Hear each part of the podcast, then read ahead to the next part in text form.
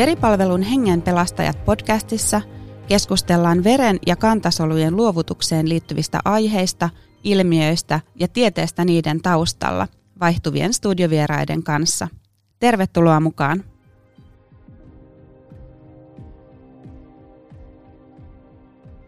Olen Mervi Veripalvelun viestinnästä ja vieraanani on tänään Veripalvelusta Matti Korhonen, kantasolurekisterin ylilääkäri. Tervetuloa. Kiitos. Matti, kerrotko tarkemmin kuka olet ja mitä teet työksesi veripalvelussa? Mä olen äh, taustaltani äh, lasten hematologian ja, ja syöpätauti, siis lasten veri- ja syöpätautien erikoislääkäri ja, ja dosenttikin koulutukseltani. Ja olen siis ollut Helsingin lastenklinikalla töissä pitkään. Tulin veripalveluun reilut kymmenen vuotta sitten – kun minua kiinnosti soluterapioiden kehittäminen. Ja täällä on siihen hyvät mahdollisuudet. Ja, ja täällä mun vastuullani on siis kantasolurekisteri ja sitten soluterapioiden kehitystyö. Käsittelemme tänään aiheita kantasolut ja kantasolurekisteri. Kerrotko meille ihan ensin, mitä ovat kantasolut? Ihmiskehossa on monenlaisia kantasoluja. Alkiossahan on tämmöisiä, puhutaan monikykyisistä kantasoluista, niin kuin al- alkion kudos on semmoista, että siitä täytyy syn- niistä soluista täytyy syntyä sen kehittyvän lapsen kaikki kudokset. Niistä kantasoluista voi tulla sitten hermokudosta tai sydänlihasta tai maksaa ja niin edelleen. No meillä aikuisilla ei ei ole tämmöistä tarvetta elimistössä, mutta meidän elimistön täytyy kuitenkin uusiutua koko ajan. Ja meillä on niin kutsuttuja aikuisen kantasoluja. Eli meillä on ihossa ihon kantasoluja, maksassa maksan kantasoluja ja luutimessa asuu veren kantasoluja. Ja nämä kantasolut sitten tekevät vain sitä omaa kudostansa. Ja verenkantasolut on, on nyt sitten siinä mielessä tärkeää, että kaikki meidän verisolut syntyy näistä verenkantasoluista, eli meidän punasolut, jotka kuljettaa happea, valkosolut, jotka puolustaa meitä taudinaiheuttajia vastaan ja sitten verihiutaleet, jotka aikaa saa sen, että veri hyytyy sitten, kun tulee reikä johonkin. Niin nämä veren kantasolut asustaa luutimessa ja tuottaa meidän veren. Eli aika tärkeitä soluja Juu, sanoisin. ilman näitä ei pärjää. Näin. No, miten nämä kantasolut liittyy sitten veripalveluun ja mikä on se kantasolurekisteri, jossa työskentelet? Tuo on aika laaja kysymys. Tuota, mutta otetaan pala palalta. Puhuttaisiko ensin vaikka, että mihin kantasoluja käytetään. Niin – kantasolusiirtoa, siis veren kantasolusiirtoa käytetään tämmöisten vaikeiden veritautien hoitoon. Eli potilaalla on tavallisin syy on leukemia. Eli silloin hänen tämä verta muodostavansa, muodostava kudoksensa on sairas, siellä on verisyöpä. Ja, ja sitä yritetään hoitaa lääkkeillä. No jos lääkkeet eivät riitä – eli kyseessä on tämmöinen korkean riskin leukemia, niin sitten voidaan tarvita kantasolusiirtoa. Eli silloin potilaalle annetaan niin kutsuttu jättiannos solusalpaajia, joilla tuhotaan hänen sairasluutimensa ja sairas koko tämä verta muodostava kudos. Ja sitten terveeltä luovuttajalta annetaan terveitä kantasoluja hänelle tilalle. Ja sitten ne muodostavat hänelle uuden uuden verta muodostavan systeemin. Niin tämä on kantasolusiirto. No sitten näitä kantasoluja, mistä näitä kantasoluja sitten saadaan? Silloin kun kantasolusiirrot aloitettiin tuossa 70-luvulla, niin, niin kantasolusiirrot saatiin, niitä pystyttiin tekemään vain sisarukselta luovutetuilla kantasoluilla – Eli, eli meidän sisarusten perintötekijät on samankaltaiset kuin meillä. Ja, ja siinä on tämmöistä perinnöllistä matematiikkaa voidaan laskea niin, että minun sisaruksellani on, eli mun veljelläni tai siskollani on neljäsosan todennäköisyys, että hän sopii minulle luovuttajaksi. Eli, eli, eli jos mulla on neljä sisarta, niin, niin sitten todennäköisesti yksi heistä sopisi minulle luovuttajaksi. Semmoinen on se todennäköisyys. Ähm, eli aika pian sitten kävi ilmi, että valtaosalle potilaista ei voitu tehdä tätä kantasolusiirtoa, koska, koska tota, luovuttajien todennäköisyys oli pieni. Ja sitten ruvettiin perustamaan tämmöisiä kantasolurekistereitä. Suomen kantasolurekisteri perustettiin vuonna 1992. Ja, ja siinä sinne tuota liittyy sitten vapaaehtoisia terveitä luovuttajia, jotka, jotka ilmoittavat, että minä olen halukas auttamaan tämmöistä vaikeasti sairasta potilasta ja luovuttamaan hänelle kantasoluja. Ja, ja näin nämä sitten kantasolurekisterit on muodostunut ympäri maailmaa. Osaatko Matti sanoa, että kuinka helposti tämmöiseen kantasolusiirtoon lähdetään, että miten usein ne perinteiset hoitokeinot ei enää potilaalla auta? No se, se riippuu kovasti siitä taudista, jota potilas sairastaa. Ja tämmöistä. Joissain leukemioissa yli puoletkin on, on niin vaikeita, että, että tuota, niihin tarvitaan kantasolusiirtoa. Sitten jotkut esimerkiksi lasten leukemioiden kohdalla tämä lääke, lääkehoidon kehitys on ollut hyvin voimakasta tässä viimeisen parinkymmenen vuoden aikana, niin että lapsilla tämä kantasolusiirtojen leukemian takia, leukemian takia tehtävien kantasolusiirtojen määrä on vähentynytkin aika paljon, että olisikohan se, se on joku parikymmentä prosenttia, noin, nyt mun täytyy tämä vähän niin kuin arvioida, vaan en, en mm. muista tarkkoja lukuja, mutta ehkä parikymmentä prosenttia näistä potilaista on sellaisia, jotka tarvitsee kantasolusiirtoa. Eli voidaan sanoa, että yleensä tämmöinen kantasolusiirto tehdään aikuispotilaalle. No suurempi osa kantasolusiirroista tehdään aikuispotilaille. Suomessa tehdään semmoinen 160-180 veren kantasolusiirtoa vuosittain – Viime vuonna lapsille taidettiin tehdä noin 25 näistä 170. Et loput oli aikuisille. Joo. Syöpätaudithan on tietenkin aikuisilla paljon yleisempiä onneksi kuin lapsilla. Niin, niin silloin se tarvekin on pienempi.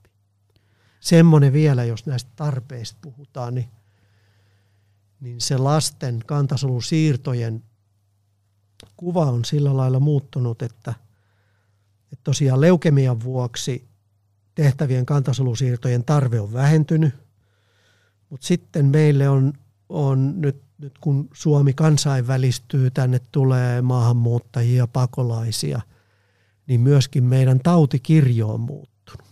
Ja, ja nyt on Suomeen tullut tämmöisiä hemoglobiinitauteja. Hemoglobiinihan on se punasolujen valkuaisaine, joka sitoo happea, jonka avulla punasolut kuljettaa sitä happea, niin, niin on joukko tauteja, joissa tämä hemoglobiini on joko, joko virheellistä tai joku, se, joku sen osa puuttuu. Ja, ja ni, niiden vaikeimmat muodot täytyy myöskin hoitaa kantasolusiirrolla. Kuulija on ehkä kuullut sirppisoluanemiasta. Se on semmoinen punasolutauti, jota on Afrikassa – erityisesti, jolloin sitten Afrikasta tulleella väestöllä niin joudutaan tekemään lapsille kantasolusiirtoja tämän sirppisoluanemian vuoksi. Sitten on toinen tautiryhmä, tämmöiset talassemiat. Ja niitä taas on semmoisella vyöhykkeellä Etelä-Euroopassa, Lähi-idässä ja sitten eteläisessä Aasiassa on, on erilaisia talassemioita – ja niistäkin vaikeimmat muodot sitten edellyttää kantasolusiirtoa. Joten tota, ne on semmoisia tauteja, joita niin kuin meillä tämmöisillä perinteisillä sinisilmäisillä suomalaisilla ei ole ollut ollenkaan. Ja, ja silloin kun mä opiskelin lasten hematologiaa, niin ne oli aika harvinaisia potilaita, mutta, mutta nyt sitten nä, nämä potilaat on yleisempiä ja, ja myöskin nämä kantasolusiirrot on lisääntynyt. Sitten on vielä semmoinen tautiryhmä lapsia, la, lasten kantasolusiirtoja, jos ajatellaan, mikä, mikä on lisääntynyt sen takia, että me ymmärrämme niitä tauteja paremmin. Ne on tämmöiset perin, perinnölliset immuunipuutokset. Immuunijärjestelmähän on meidän tämä elimistön taudeilta suojaava järjestelmä, tauteja vastaan taisteleva järjestelmä. Ja tuota, jotkut lapset syntyy niin, että heillä on puutos tässä puolustusjärjestelmässä ja vakavimmat on semmoisia, että se lapsi menehtyy ennen ensimmäistä syntymäpäiväänsä, ellei hänelle tehdä kantasolusiirtoa. Ja, ja nyt näitä osataan diagnosoida paremmin ja ymmärtää paremmin ja näille tehdään myöskin sitten niin ymmärrettävästi täytyy tehdä kantasolusiirrot. Eli aika monenlaisia potilaita voidaan hoitaa kantasolusiirrolla tänä päivänä. Joo, Sehän kyllä. ei kuitenkaan ole mikään kevyt hoito. Eli, eli jos, jos lääkehoidot perinteisesti auttaa, niin niitä ilmeisesti käytetään, mutta kuinka rankka tämmöinen kantasolusiirto potilaalle on? Joo, ihan, ihan juuri, juuri näin on, niin kuin sanoit. Se on ai, aika rankka hoito ja, ja leukemia yritetään hoitaa lääkkeellisesti ja, ja sitten jos todetaan, että kyseessä on korkean riskin tauti, joka ei tottele lääkkeitä, niin sitten mennään vasta kantasolusiirtoon. Kantasolusiirrossa on omat riskinsä. Kaikkiinhan lääke, lääketieteellisiin hoitoihin liittyy omat riskinsä. Kantasolusiirrossa ne on aika korkeat. Eli potilas, eh, tämmöiset hylkimisongelmat on, on iso ongelma. E, eli, eli tämän kantasolusiirteen ja sitten tämän potilaan elimistön väliset hylkimisongelmat on, on joskus hyvinkin vaikeita. Voivat johtaa myöskin sen potilaan menehtymiseen, että – että tota, valitettavasti tauti voi aiheuttaa, eh, anteeksi, hoito voi aiheuttaa potilaan menehtymisenkin. Et, et kyllä siinä mietitään ne riskit ja hyödyt aika tarkkaan ennen kuin tähän kantasolusiirtoon lähdetään. Siinä potilaalle annetaan hyvin suuri annos näitä solusalpaajia, niin kuin mainitsin, jolla, jolla tuhotaan se sairas luidin. Sen jälkeen tällä potilaalla ei ole verisolutuotantoa ja useaan viikkoon. Ja sen takia hän on hyvin ähm, altis erilaisille infektioille. Hän on, hänen, hänen täytyy olla tämmöisessä eristyshuoneessa ja, ja tuota, suojattuna. Ja, ja infektiot tosiaan on toinen ongelma, johon tämmöinen potilas voi, sit, voi, voi menehtyä. Joten kyllä se täytyy tarkkaan harkita ennen kuin kantasolusiirtoon lähdetään. Mutta se kantasolusiirto kuitenkin antaa mahdollisuuden elämän jatkumiseen ja jopa parantumiseen. Kyllä, juu, nimenomaan. Eli onnistuessaan se on parantava hoito. Ja, ja sen takia siihen lähdetään. Mutta se on tämmöinen viimeinen valttikortti, joka on sitten käytettävissä usein. Ja siihenhän meillä veripalvelussa on kantasolurekisteri. Ja sinne kantasolurekisteriin hän tarvitaan uusia jäseniä. Meillä on siellä ihan kivasti jo jäseniä, mutta mitä sä sanoisit henkilölle, joka miettii kantasolurekisteriin liittymistä? Miksi rekisteriin kannattaisi liittyä? Joo, re- rekisteriin tarvitaan tarvitaan uusia jäseniä, jotta kaikille näille potilaille tarjottaisiin mahdollisuus parantua. Edelleen on potilaita, joille ei löydy sopivaa luovuttajaa. Se on aika, yllättävääkin. Meillähän on Suomen kantasuurekisterissä yli 55 000 vapaaehtoista jäsentä ja, ja sitten jos ajatellaan maailman kaikkia kantasolurekisterejä, niin niissä on yli 40 miljoonaa jäsentä.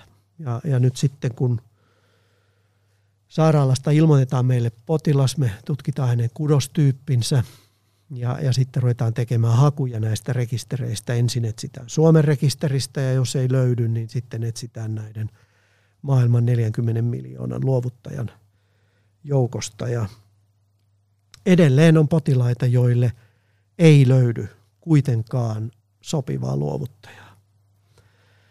Ja sitten on, on toinen joukko potilaita, joille, joille löydyt, löydetään niin kuin osin sopiva luovuttaja, mutta ei niin hyvä kuin haluaisimme. Mutta jos, jos sen potilaan riskit on suuret, niin sitten lähdetään vähän huonomminkin sopivalla luovuttajalla liikkeelle. Eli, eli tämä ihmisen, ihmisen kudostyyppijärjestelmä on äärimmäisen monimutkainen. Eli näitä kantasoluja ei voi siirtää keneltä tahansa ihmiseltä toiselle, vaan, vaan se täytyy hyvin tarkasti etsiä se kudostyyppien sopivuus. Muuten nämä hyl- hylkimisreaktiot voi olla hyvin vaikeat. Ähm, niin, että joskus on hyvinkin vaikea löytää potilaalle luovuttaja. Jos on tämmöinen harvinainen kudostyyppi, niin, niin on potilaita, joille ei näiden maailman yli 40 miljoonan luovuttajan joukosta löydy sopivaa. Ja sitten näiden potilaiden lisäksi on vielä toinen joukko, joille ei löydy niin hyvää luovuttajaa kuin me haluaisimme, eli tämmöistä täydellistä matchia – vaan, vaan, vaan puhutaan tämmöisistä mismatch-luovuttajista. Ja jos potilaan taudin riskit on korkeat, niin sitten joskus täytyy mennä vähän huonommallakin, huonomminkin sopivalla tuota, luovuttajalla sitten siihen siirtoon. No nyt tietenkin herää vähän kysymys siitä, että jos useassa maassa on kantasolurekisteri ja maailmanlaajuisesti rekisterin jäseniä on yli 40 miljoonaa. Mihin me tarvitaan suomalaista kantasolurekisteriä ja miksi tarve on nimenomaan suomalaisista rekisterin jäsenistä? No onpa tiukka kysymys. Tuota, ää, kaksi vastausta. Ensinnäkin kyllä meidän, e, ensinnäkin kaikkien maiden täytyy kantaa, kantaa tämä vastuunsa mikään maa ei ole omavarainen näiden luovuttajien suhteen. Eli, eli, eli kaikki, kaikki, kaikkiin maihin niiden rekistereistä viedään luovuttajia toisi, tai näitä siirteitä toisiin maihin ja sitten he tuodaan muista rekistereistä siirteitä, jotta nämä potilaat saadaan hoidettua. Eli, eli yli puolet kaikista maailman näistä rekisterisiirteistä siirtyy maan rajojen yli. Ne annetaan jonkun toisen maan potilaan hoidoksi. Ja tota, eli me ollaan tässä riippuvaiset toinen toisistamme maailmassa. Ja sitten toinen, toinen syy on tämmöinen suomala, suomalaiseen geeniperimään liittyvä, liittyvä syy. Me, meillä – me ollaan tämmöinen pieni eristyksissä elänyt kansa ja me, meidän joukkoomme on rikastunut tämmöisiä erityisiä kudostyyppejä, joille ei sitten löydy luovuttajia näistä kansainvälisistä rekistereistä. Eli noin neljäsosa suomalaisista kantaa semmoisia semmoisia kudostyyppiyhdistelmiä, semmoisia kudostyyppejä, joille ei oikein löydy luovuttajia muualla. Ja sen takia erityisesti Suomessa tarvitaan tämmöinen, tämmöinen suomalaisten luovuttajien rekisteri. No, kuka siihen rekisteriin nyt sitten, ketä me siihen kaivataan? Miehiä, naisia, minkä ikäisiä? Kaivataan, no ensimmäinen kriteeri on, että pitää olla terve, pe- perusterve. Ähm, ettei mitään se, esimerkiksi tämmöisiä, ettei ole semmoisia sairauksia, jotka voisi olla haitaksi tälle potilaalle. Esimerkiksi joku tämmöinen autoimmuunitauti, kuten reuma, voisi jopa siirtyä sen siirteen mukana sit sille potilaalle. Ja sitten sitten tota, ei saa olla tietysti tietenkään semmoisia sairauksia, jotka aikaan saisi riskiä tälle luovuttajalle itselleen, kun hän luovuttaa. E, että, tota, e, että sillä lailla niin kuin ter, terve pitäisi olla. Jos on siitä kiinnostunut, niin voi mennä siis veripalvelun sivuille. Siellä on tämmöinen terveys, lyhyt terveystietokysely, joka, joka sitten valottaa tätä asiaa, että onko jotain – jotain, joka voisi olla esteenä sitten rekisteriin liittymiselle. Ää, eli terve pitäisi olla, toiseksi pitäisi mielellään olla nuori. Ja siinä, siinä, tuota, siinä se syy on, että kantasolusiirron tulokset on sitä paremmat, mitä nuorempi se luovuttaja on.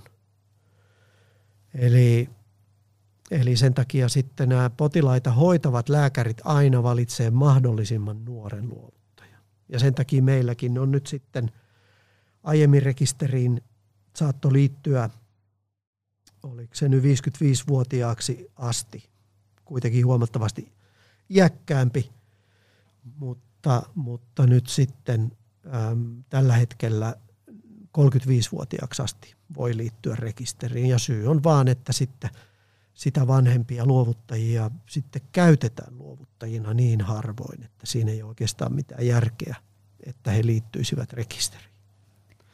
Eli liittyjän no, pitää olla 18-35-vuotias. Joo, joo, täysikäinen täytyy tietysti olla. Joo. Että, tota, että saa tehdä tämmöisen päätöksen. Joo. Sitten vielä puhuit tuosta sukupuolesta. Miehet ja naiset on molemmat tietenkin tervetulleita. Mutta tällä hetkellä rekisterin jäsenistä noin 70 prosenttia tai vähän ylikin on naisia. Eli, eli kyllä siellä on pula, pulaa nuorista miehistä. Ja, tota, ja on tiettyjä tilanteita, joissa, joissa tarvitaan nimenomaan miespuolinen luovuttaja. Erityisesti sitten miespuolisen potilaan kohdalla – saattaa olla etua siitä, että se luovuttajakin on mies. Silloin nämä hylintäreaktiot saattaa olla helpommat. Niin Matti, sanoit, että Suomen kantasolurekisterissä naisia on yli 70 prosenttia. Miten me saataisiin miehiä mukaan tähän rekisteriin? Se on tuhannen taalan kysymys. Me, mekin pyrimme tavoittamaan miehiä meidän viestinnän avulla – se on aika haastavaa. Et nyt jos kuulijoilla on lähipiirissään terveitä nuoria miehiä, niin, niin tuota, olisi mahtavaa, jos vinkkaisitte heille, että käykääpäs veripalvelun sivuilla ja, ja katsokaa tämä rekisteriasia. Eli, eli näitä luovuttajia kyllä todella tarvitaan. No, sitten kun sinne rekisteriin liittyy, niin mitkä ovat mahdollisuudet siihen varsinaiseen luovutukseen? Kuinka moni rekisterin jäsen Suomessa pääsee luovuttamaan? Itse asiassa se luovuttamisen todennäköisyys on aika pieni. Eli, eli vaan 1-2 prosenttia rekisterin jäsenistä sitten pääsee loppujen lopuksi luovuttamaan. no sitten joku sitten kysyi itseltään, että no miksi sitten pitää liittyä sinne, jos ei kuitenkaan käytetä Aivan. Tai, tai pääse luovuttamaan, niin, niin se on just tämä kudostyyppien monimuotoisuus. että meillä täytyy olla suuri määrä näitä luovuttajia, jotta sitten potilaalle löydetään se sopiva luovuttaja. No Matti, sä oot varmaan sitten oikea ihminen kertomaan, miten se kantasolujen luovutus tapahtuu. Joo, kantasoluja voi luovuttaa kahdella tavalla. Se perinteisempi tapa on luovuttaa luudinta. Ja, ja silloin kun kantasolusiirrot kehitettiin aikoinaan, niin, niin osattiinkin tehdä vain luutimen siirtoja. Itse asiassa meidän rekisterimme nimikin oli luutimen luovuttajarekisteri. Ja kun luovuttaa luudinta, se on, siis kantasolujen luovutus aina on, on sairaalassa tapahtuva toimenpide. Luudinta luovutetaan niin, että tämä luovuttaja tulee sairaalaan ja, ja nukutuksessa, hänet nukutetaan leikkaussalissa, hän on maha, mahallaan semmoisella britsillä. Ja sitten alaselän näistä lantion luista imetään semmoisilla neuloilla kantasoluja. Ja, ja tuota, se toimenpide kestää tunnin, ehkä puolitoista, jonka jälkeen sitten mennään heräämöön. Ja useimmiten tämä luovuttaja kotiutuu sitten samana päivänä. Se selkä on pikkusen kipeä sitten muutaman päivän ajan useimmiten tämä luovuttaja saa muutaman päivän sairaslomaa. On kolme neljä päivää sairaslomaa tämän jälkeen. Ja käyttää tavanomaisia särkylääkkeitä ja, ja pärjää niillä. Eli se on luutimen luovutus. Sitten tuossa 90-luvulla kehitettiin tämmöinen näiden veren kantasolujen mobilisaatio. Eli siinä tälle luovuttajalle annetaan pistoksina semmoista lääkettä neljän päivän ajan, siis kerran päivässä semmoinen pieni pistos ihon alle. Ja sitten viidentenä päivänä hän tulee sairaalaan ja sitten hän on siinä semmoisen Britsillä semmoisen 4-6 tuntia. Hänelle laitetaan kyynärtaipeen laskimoihin semmoiset kanyylit ihan niin kuin veren luovutuksessa. Toisesta kyynärtaipeesta hänen verensä kulkee semmoisen laitteen läpi, joka ottaa siitä ne kantasolut talteen ja, ja sitten se veri palautuu siitä toista kanyyliä pitkin sitten hänelle. hänelle. Eli hän, hän makoilee siinä ja, ja sitten häneltä kerätään nämä kantasolut. Siinä jos ajattelee nyt sitten tätä vaivaa tai kipuja ja tämmöisiä, niin, niin tämä lääkeaine, joka irrottaa ne kantasolut sieltä luutimesta niin, että ne on siellä verenkierrossa, niin se aiheuttaa sitten luustosärkyjä ja, ja tämmöistä vähän flunssan kaltaista oloa. Eli sitten ne, ne päivät ennen tätä kantasolujen keruuta, niin hänellä on tämmöistä särkyä ja, ja epämukavuutta, mutta sitten se taas loppuu sitten heti sen kantasolujen keruun jälkeen. Kummassakin tapauksessa luovuttajalla, luovuttaja on jonkun tämmöisen ehkä neljä viisi päivää poissa töistä tämän luovutuksen vuoksi. No nyt tietysti herää kysymys, onko kantasolujen luovutus turvallista? No lääkärinä täytyy sanoa, että kaikki lääketieteellinen, ka- kaikissa lääketieteellisissä toimenpiteissä ja hoidoissa on omat riskinsä. Kantasolujen luovutuksessa ne riskit on hyvin pienet, mutta tietenkin semmoiset on olemassa. Eli, eli nukutuksessa on pieni riski. Meillähän on nämä, nämä luovuttajathan on vakuutettu – että et jos tulee jotain, niin sitten, sitten tuota nämä, nämä niin kuin korvataan, jos tämä, tämä luovuttaja tarvitsee jotain lisätutkimuksia tai, tai hoitoja sen vuoksi. Meillä on luovuttanut joku 800 ihmistä ja, ja, ja tämmöisiä, tätä vakuutuskorvauksia on, on olisiko kymmenkunta luovuttajaa saanut. No saako luovuttaja, kun tulee valituksi, niin jotenkin vaikuttaa siihen, mistä ne kantasolut kerätään? No periaatteessa luovuttaja saa ilmoittaa, että en suostu kuin luutimen keruuseen tai veren kantasolujen keruuseen. Siinä nyt se on sitten sillä lailla vaikea tilanne, että, että tuota, usein se potilaan tila edellyttää jotakin keruutapaa. Ja, ja sitten jos, jos siinä esittää tämmöisen, tämmöisen niin, niin sitten voi käydä niin, että luovuttaja ei voidakaan käyttää luovuttajana. Eli, eli kyllä siinä täytyy tämän potilaan tarpeen mukaan mennä. Siitä ehkä voisikin sanoa että luutimen luovutukset, melkein kaikki lasten kantasolusiirrot tehdään luutimen siirtoina. Sitten taas aikuisilla, niin melkein kaikki aikuisten kantasolusiirrot tehdään näillä veren, verestä kerätyillä kantasoluilla. Siihen on omat lääketieteelliset syynsä, ne on vähän vaikea tässä selittää. En tiedä kuinka syvälle lääketieteen syövereihin tässä meillä on tarkoitus mennä. Se, on, se veisi aikansa, jos siihen mennään. Mutta näin on, että lapset hoidetaan luutimella ja aikuiset melkein aina veren, verestä kerätyillä kantasoluilla. Ja kyseessä on kuitenkin aina elämän pelastaminen. Kyllä, juu. Niin Matti, sanoit, että kantasoluja voi kerätä sekä luuytimestä että verenkierrosta, mutta kuinka usein kerätään verenkierrosta ja kuinka usein luuytimestä? Osaatko sanoa jotain arviota?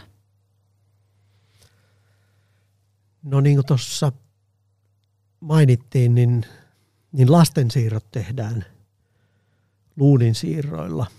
Ja, ja niitä on tietenkin paljon pienempi määrä, että varmaan joku neljäsosa keräyksistä on, on luudinta ja, ja sitten kolme neljäsosaa on, on tai, tai ehkä hieman suurempikin osa on sitten verenkierrosta kerätty. Eli useammin verenkierrosta. Kyllä joo, koska, koska nämä menee aikuisille, nämä verenkierrosta kerätyt kantasolut ja, ja näitä aikuisten siirtoja on niin paljon enemmän. Maksetaanko tästä kantasoluluovutuksesta rahallista korvausta? Kantasolujen luovutuksesta niin kuin elinluovutuksesta tai verenluovutuksesta ihan laissa on kielletty, että mitään korvauksia, maksuja ei saa maksaa. Eli tämä on niin kutsuttua altruistista toimintaa. Eli, eli ihminen omasta auttamisen halustaan sitten suostuu luovuttamaan nämä kantasolunsa – veripalvelu maksaa kaikki hänen kulunsa. Eli kaikki matkakulut ja hotellikulut ja, ja meillä on nämä vakuutukset tälle luovuttajalle, mistä olikin puhetta, ja myöskin ö, sairausloman ajan palkka. Eli siitä ei tule hänen työnantajalleen kulua.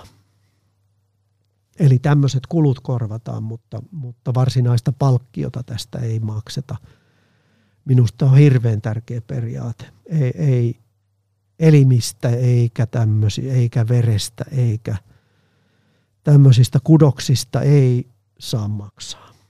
Eli, eli siinä on ihan siinä on tämmöiset mun mielestä ihan tärkeät eettiset periaatteet. Et, et minusta on erinomaisen tärkeää, että, että, että tämmöisistä eettisistä periaatteista pidetään kiinni. Missä tämä kantasolujen keräys tapahtuu? Puhuit hotellikulujen korvaamisesta, mutta missä kaupungissa? Meidän keräyskeskus on Meilahden sairaalassa Helsingissä. Eli kaikki kantasolut kerätään Meilahden sairaalassa? Kyllä, joo. Eli siinä saattaa pohjoisen luovuttajalle tulla kaupunkireissu. Pääkaupunkireissu, Kyllä. näin on. Kyllä. No miten sitten kun rekisteriin liittyy, voiko luovuttaa ne kantasolut jollekin tietylle potilaalle ja saako luovuttaja ylipäätään tietää potilaasta yhtään mitään? Hyviä kysymyksiä. Öm, joo, rekisteriin ei voi liittyä semmoisella ehdolla, että liityn auttaakseni tätä kaveria – Ähm, vaan, vaan rekisteriin liitytään sillä ajatuksella, että haluaa auttaa ihan ketä tahansa tuntematonta potilasta. Äh, Tämä voi toki tulla jollekin mieleen, jos, jos vaikka somessa on joku tarina jostain leukemiapotilaasta ja, ja hänen, hänen epätoivoisesta tilanteestaan, niin, niin joku ajattelee, että liitynpä auttaakseni häntä, mutta, mutta se ei ole mahdollista, vaan täytyy – täytyy olla valmis sitten auttamaan kaikkia potilaita, jotka, jotka saattavat tarvita tätä siirrettä. Sitten mitä tietoa tästä potilaasta voi saada, niin siinäkin ollaan aika pidättyväisiä, että me emme anna potilaan henkilötietoja tälle luovuttajalle, emmekä luovuttajan henkilötietoja tälle potilaalle. Siinä pyritään varomaan sitten semmoista tilannetta, voisi olla aika vähän semmoinen outokin tilanne, jos, jos, jos mä olisin potilas ja, ja sitten tuota, sit mun eteeni marssisi tämmöinen ihminen, joka sanoi, että minä muuten pelastin sun henkesi. Niin, niin, niin mikä on se kiitollisuuden velka, joka, jota, mä, jota mä tuntisin ja, ja kokisinko mä, että mun pitäisi jotenkin korvata se hänelle. Niin minusta se ei johtaisi oikein hyvin.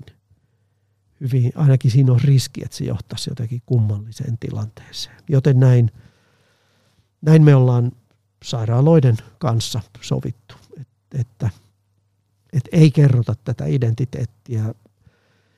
Luovuttaja voi tiedustella sitten potilaan vointia sitten vuosi tai kaksi tämän siirron jälkeen, että miten tällä potilaalla menee ja, ja voi myöskin lähettää anonyymejä tervehdyksiä tälle potilaalle kantasolurekisteriin ja sitten me lähetämme ne edelleen. Kuitenkin aika ihana ajatus. Kyllä, joo. Ja ihania viestejä me ollaan välitetty. Niin varmasti. Sekä, sekä tuota, luovuttajan vie, tämmöisiä tsemppausviestejä potilaalle, että sitten, sitten jonkun, jonkun lapsipotilaan vanhemmat lähettää kiitos viestin sitten luovuttajalle. Ne on varmaan ikimuistoisia hetkiä. Kyllä, joo. Molemmille saada kirjeitä ja kiitosta ja joo. näin.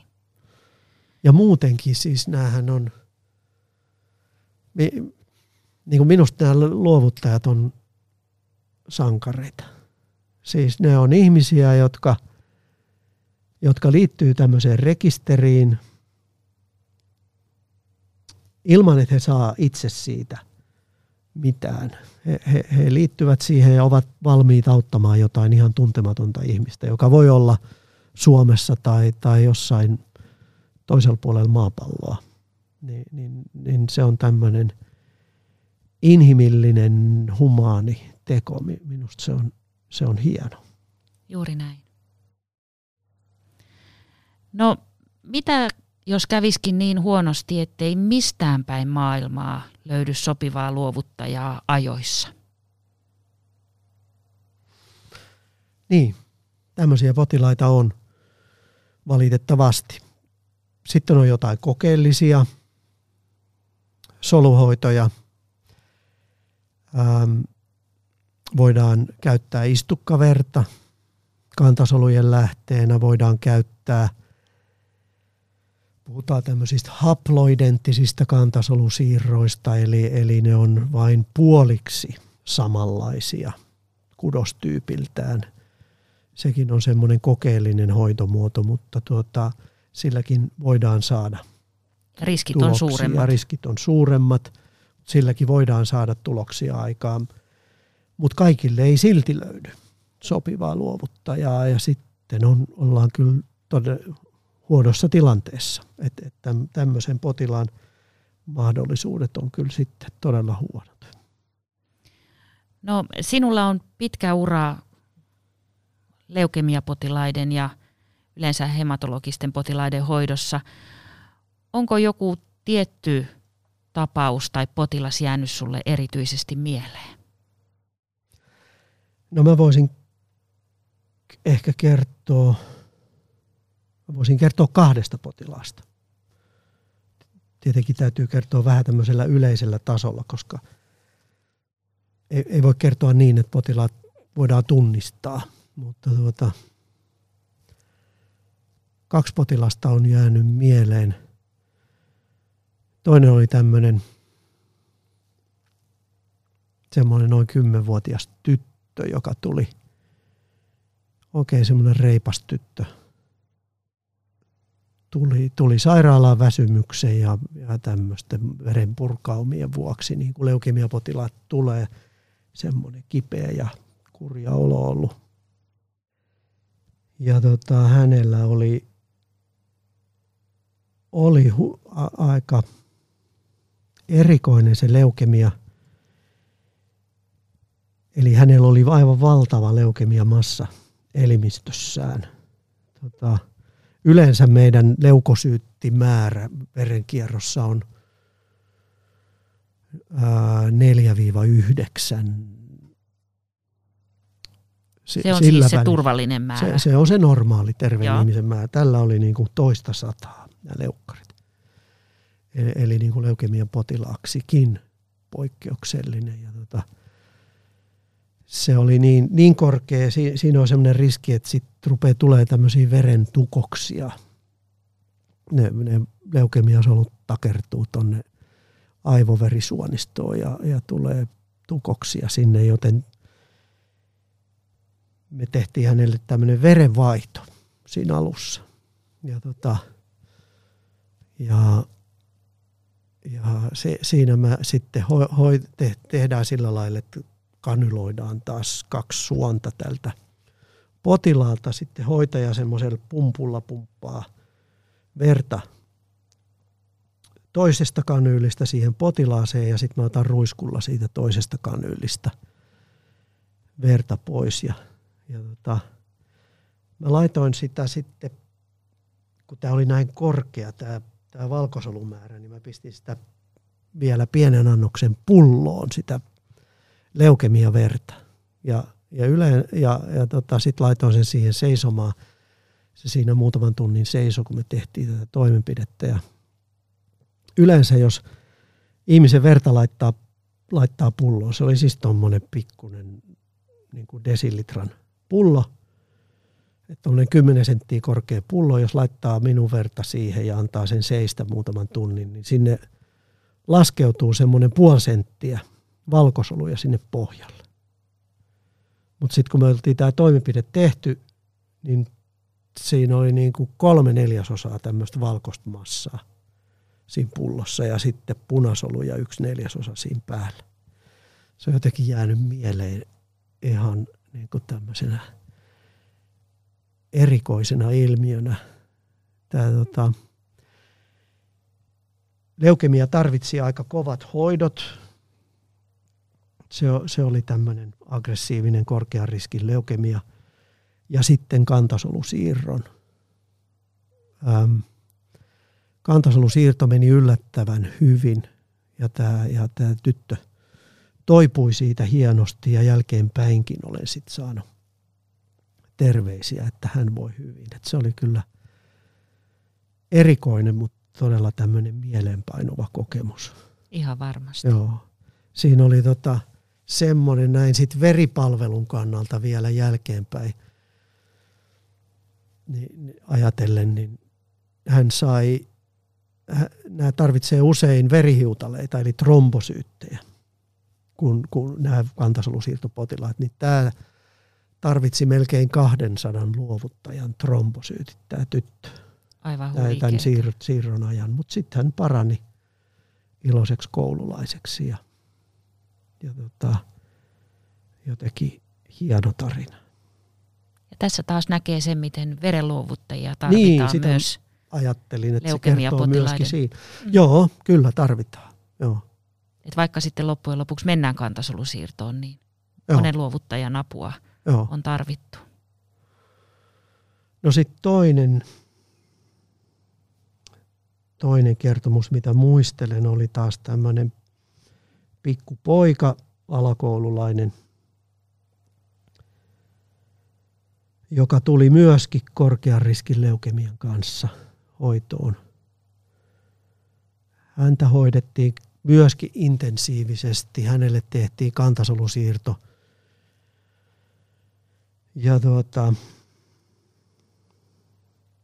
siinä, siinä voi niinku kuvitella nämä vanhempien tunteet ja, ja kaikki, kun ne on siinä mukana ja miten tässä käy. Ja, ja hän oli huonossakin kunnossa välillä siinä siirron aikana, mutta toipui siitä.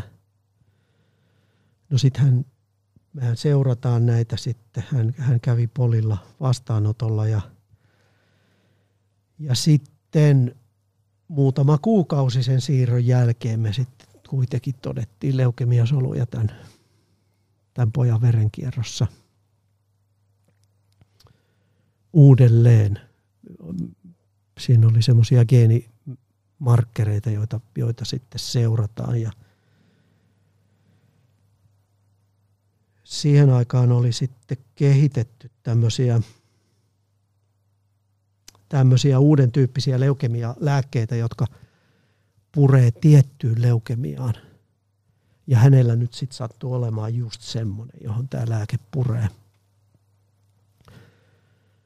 Ja, ja, tota, ja niitä sitten hänelle annettiin ja hän, hän niitä, ni, niitä sitten huolella tietenkin otti. Ja, ja nämä katos hänen elimistöstään ne leukemiasolut, mutta sitten siinä meni vuo, niin kuin pari kuukautta. Ja sitten nämä tuli kuitenkin tälle lääkkeen läpi nämä leukemiasolut uudelleen. Ähm, siinä vaiheessa sitten tuli yksi näistä tiukimmista paikoista, mitä lastenlääkärille voi tulla. E, eli sitten täytyy sanoa lapselle ja perheelle, että nyt me ei voida enää auttaa. Ja, ja tuota, pure, purettiin nämä. Hänhän oli ollut erilaisissa infektioeristyksessä, kun hän oli näin vaikeassa tilanteessa, ei saanut nähdä kavereita tai sai nähdä paria kaveria vaan. Ei saanut käydä kaupoissa eikä leffoissa eikä missään. Niin, niin sitten tuota, kerroin, että nyt saa käydä joka paikassa ja tehdä kaikkea. Hän, hän sitten tapas kavereita ja sitten kävivät vielä ulkomailla tämmöisen, tekivät hienon reissun. Anteeksi nyt. Niin sai tehdä sitten semmoisen hienon jutun, jota, josta hän oli puhunut vanhemmille jo aiemmin. Sitten vielä ja sitten nukkui pois. Näinkin voi, voi sitten käydä. Mutta jokainen uusi jäsen kantasolurekisterissä antaa mahdollisuuden jollekin. Niin, näitä rekisterin, rekisteriin tarvitaan kyllä jatkuvasti uusia jäseniä niin, että, niin, että nämä vaikeasti sairaat potilaat saadaan hoidettua. Minusta nämä on, nämä on upeita ihmisiä, jotka liittyy rekisteriin he, he ei saa siitä mitään korvausta. He haluaa vaan auttaa jotain vaikeasti sairasta ihmistä. Että nämä, on, nämä on kyllä tämmöisiä sankareita nämä ihmiset. Jos kiinnostuit kantasolurekisteristä tai jäit miettimään liittymistä kantasolurekisteriin, käy kurkkaamassa kantasolurekisteri.fi. Siellä on paljon lisätietoa asiasta ja voit jopa liittyä rekisteriin.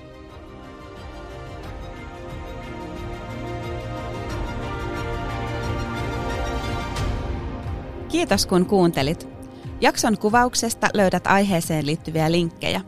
Jos sulla on kommentteja tai kysyttävää, tule keskustelemaan aiheesta veripalvelun Instagram-tilille at veripalvelu.